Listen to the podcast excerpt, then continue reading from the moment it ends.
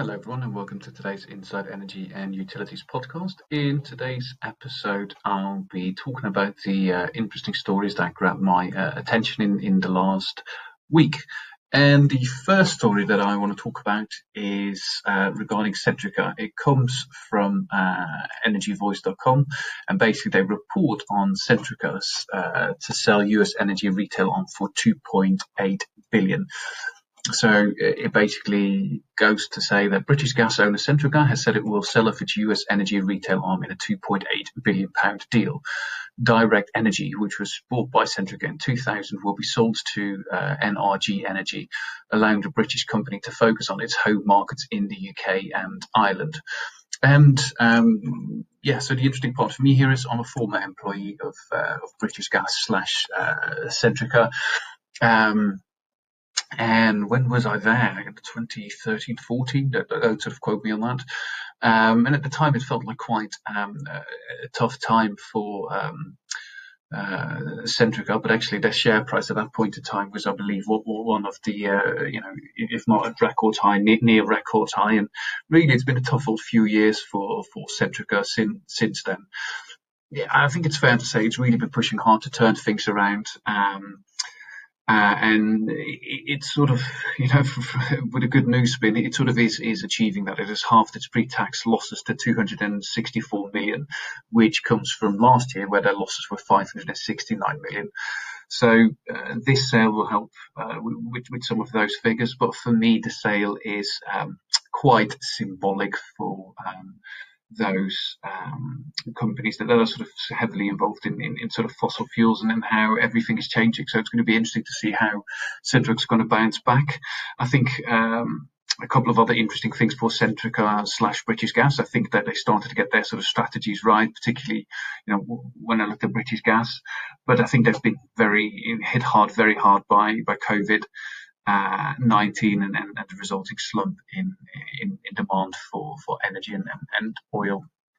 So yes, very interesting to see what's going to happen with um, with uh, Centrica in, in, the next few years. But again, this this sale of uh, um, direct energy um, to uh, NRG Energy for 2.8 billion is uh, is is very symbolic in in my view. The second um, story that grabbed my interest was on Shell, and, and, and this um, story comes from Energy Mix Report, and it basically talks about Shell. It's a very um, short news story, but it says Royal Dutch Shell expects the UK can end the sale of gasoline and diesel vehicles in just a decade as the nation attempts to eliminate emissions by the middle of the century. Uh, the ban can be brought forward to 2030 with the right policy and incentives. Um, Sinead Lynch, the head of oil giant Shell's operations in Britain, said on, on LinkedIn. Very interesting, very interesting um, uh, piece there. Um, so at the moment, I think the UK government is consulting on bringing the um, deadline forward from 2040 to 2035. So very interesting to see uh, this announcement by, by one of the senior people in, in, in Shell. Yeah, very interesting. I'm not sure if I fully agree, uh, though, even though I, I really want to. Um, but to bring this forward from you know 2035 to 2030 requires a lot. Um, last time I checked, there are about 300,000 electric vehicles on the road in the UK at this moment roughly. Um, that is compared to 32.5 million combust- combustion engines uh, on the road in, the UK at this point in time. Now, uh, obviously, that you know, that's not to say that, it can't be, and then also we're talking about uh, banning the selling of, new vehicles, but currently we sell around 2.1 new combustion engines every year. So the total cap is, is 300 uh, EVs, the, the total sort of marketplace at the moment. If we spread that out over the next decade, that would mean that we would have to sort of accommodate 20 million uh, EVs by by 2030. It could poss- be possible, you know, like it, it could, but but it, it's a very big ask, and and I think more so that these levels require a, a lot of uh, a lot of big decisions, you know, major infrastructure decisions, uh, a lot of policy changes, as well as ad- addressing some of the other big issues within sort of you know the next next nine years, not not in the least, uh, you know, standards, interoperability, various systems.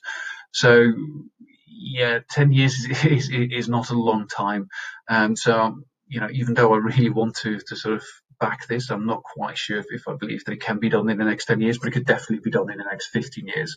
The exciting part for me is to see that Shell uh, is, is, coming out with these, these statements of a fossil fuel um, sort of company with a lot of um, you know, petrol forecourt, if you like, sort of making these statements. That's very, um, very bullish for, for the EV market. And, and I think it also shows that, that a lot of, um, oil majors see, see the writing on the wall and, and are actually in, involved in, in, in, the energy transition. So from that point of view, it, it's very exciting. Let's hope that I'm, I'm wrong, skeptical of me, and, and that we do have, um, that we, we, we are able to ban the sale of, uh, of combustion engines by 2030. That would be a very exciting future. So moving on to the next story that uh, caught my eye. This one is um, again from oilprice.com. I seem to reference them quite a lot. Um, but British regulator threatens to slash the profitability of utilities. And um, essentially, it looks at the draft determinations for um, RIIO-2. And it states that previously Ofgem allowed UK utilities to earn a 7 to 8 uh, percent pre-tax real return on their regulated asset, adjusted for the average rate of inflation in the period that works out normally at about 8.7 to 9.7 pre-tax return. The article goes on to say this is a high-level guaranteed earnings for a low-risk monopoly business, even more so when we consider that the risk-free rate of return understood here as the yield on 10-year UK government bonds was only 1.7 in the period covered. So uh, a, a, lot there to uh, to unpack. Uh, for, for, me, what is quite um, interesting um, here is um, is when we talk about uh, talk about this. Um, network operators are uh, essentially a monopoly, so, so they um, have to submit uh, um, plans to Ofgem uh, to show what, what, what, they do, what they will be doing in the next five years, and, and part of that is the um, uh, allowed rate of return that, that they can. Um, uh, that they're allowed to make. Now, this in in this um, in these draft determinations, Ofgem's got back and, and basically dropped that allowed rate to 3.9 5%, which is the lowest rate rate ever. And, and, the argument here is that um, Ofgem allowed network operators to earn a lot higher pre-tax uh, uh, return, and, and this, um, you know, is, is, guaranteed earnings for a very, very low risk monopoly business. Uh, again, you know, that it highlights, particularly when compared against the risk free yield on, on UK government bonds, which is uh, only 1.7%. Um, the network operators will argue that they will be asked to do a lot not in the least transition to net zero, and, and that they therefore need to be able to to earn higher, um, uh, you know, returns. So it, it's going to be interesting to see how this will shape up. Um, I think Ofgem's final decision will not be until the end of this year, and utilities can appeal um, this this decision. So it will be very interesting to see. It's very interesting to see that um, in this time where we're looking to transition to, to net zero and we're asking a lot that that Ofgem has dropped the, the allowed rate of return to to its low to its lowest ever rate of 3.95%. Uh, so very interesting to see what Ofgem's final decision will be. Um, you know, w- w- will this shift? And also it will be very interesting to see if, if network operators will appeal this decision in, in light of, of what is being asked of them. So yeah, that, for me, that's a very interesting story and one that I'll be following closely over the next um, next few uh, few years. Um, yes, and then my final story is um, a, a uh, thought piece, basically. So this is a thought piece by the worldnuclearnews.org and um, it's um, a thought piece by energy and infrastructure lawyer Hugo Lidbetter, um, and um, basically states viewpoint the nuclear option in UK's clean energy transition. And it starts out to state as the UK government dithers on how to approach its net zero emissions by 2050 target, Hugo Lidbetter, a partner in energy and natural resources uh, at law, Fieldfisher considers the role of nuclear in achieving the country's low uh, low carbon future. Um, it, it's it's a pretty pretty hefty um, well pretty long piece if you want to sort of quickly quickly read it. Actually, it's not that long looking at this, but uh, when I read it, it you know, it's got a lot of detail uh, in there. It, it, talks about the, the, cost of nuclear, nuclear's foundation, the future, and, and how it fits into um, net zero. I, I, thought it was a fairly uh, fairly good piece actually, um, and, and I think it, it, sort of lays out the case for nuclear quite quite clearly. Um, and, and and it seems that uh, you know, whether you're what side you're, you're, looking at nuclear, it seems that nuclear could provide a stable, low carbon base load to reach net zero and, and complement um, uh, renewables. It, it, it's interesting um, that because it's it's a very div, you know divisive issue, but for, for me that there is no question that it could provide a low carbon base load to really um, uh, to really look at that, no matter how you feel about it. And then, you know, there's questions about costs, uh, etc. There's also a lot of very interesting uh, technologies going uh, going on. There are a few key uh, key points um, uh, that that um, the thought piece makes, um, but also the impact on nuclear in, in that um, net zero. And then there's a few things to consider. In, in, particular, how quickly will energy storage get a foothold in the market? What is the rollout of um, blue and green hydrogen, and, and, how quickly will carbon capture and storage be be mainstream? And, and again, you know, it's a big part of um, of transitioning to to net zero.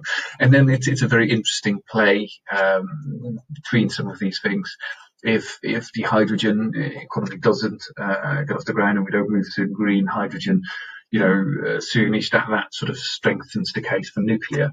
If uh, the energy storage market, um, large storage fails to take off, again, you know, that, that will have an implication on, on nuclear. And then carbon capture and storage, how, how does that fit in the picture? Um, the other thing that, that was interesting in this part is is that um, it talks about the various sort of different sort of technologies, and, and, and for me the, the interesting part is um, when we often think about nuclear, we think um, uh, about uh, you know, your, your, traditional uh, reactors like like Hinkley Point C, although that's probably one of the sort of more modern ones. But we think about that large sort of nuclear asset base. But you know, things that are quite exciting are, are small modular reactors. Um, they are um, smaller nuclear power plants. The, the, size of a small football stadium cost somewhere in the region between 1.5 and, and 2 billion dollars, which is you know, fairly cost effective. And, and, and they could power um, a city roughly the, the, size of Leeds. And then our Rolls Royce are sort of looking into, into this, this heavily. And, and I think, you know, we're still a while off from, from making making this a reality. But some of those technologies have um, have an interesting part in into this future. So yes, it's a very interesting thought piece. I'd, I'd recommend you uh, you read it. It, it. It's not too too long to, to read through. But, but it really builds the case for why nuclear should be considered as part of the net zero mix. And, and I think I'm, I'm broadly in, in agreement with, with, with, a lot of the points that, that are being raised in, in this nuclear um, thought piece. Um, so those were sort of the, the four stories that I grabbed uh, grabbed my attention uh, this week. I'm very interested to, uh, sort of get your thoughts. So please let me know what, what grabbed your attention. What, what did I miss? And um, yeah, get in touch uh, either via LinkedIn or, or Twitter at uh, Sep Van Dort. Um, so yeah, thank you, thank you for your time.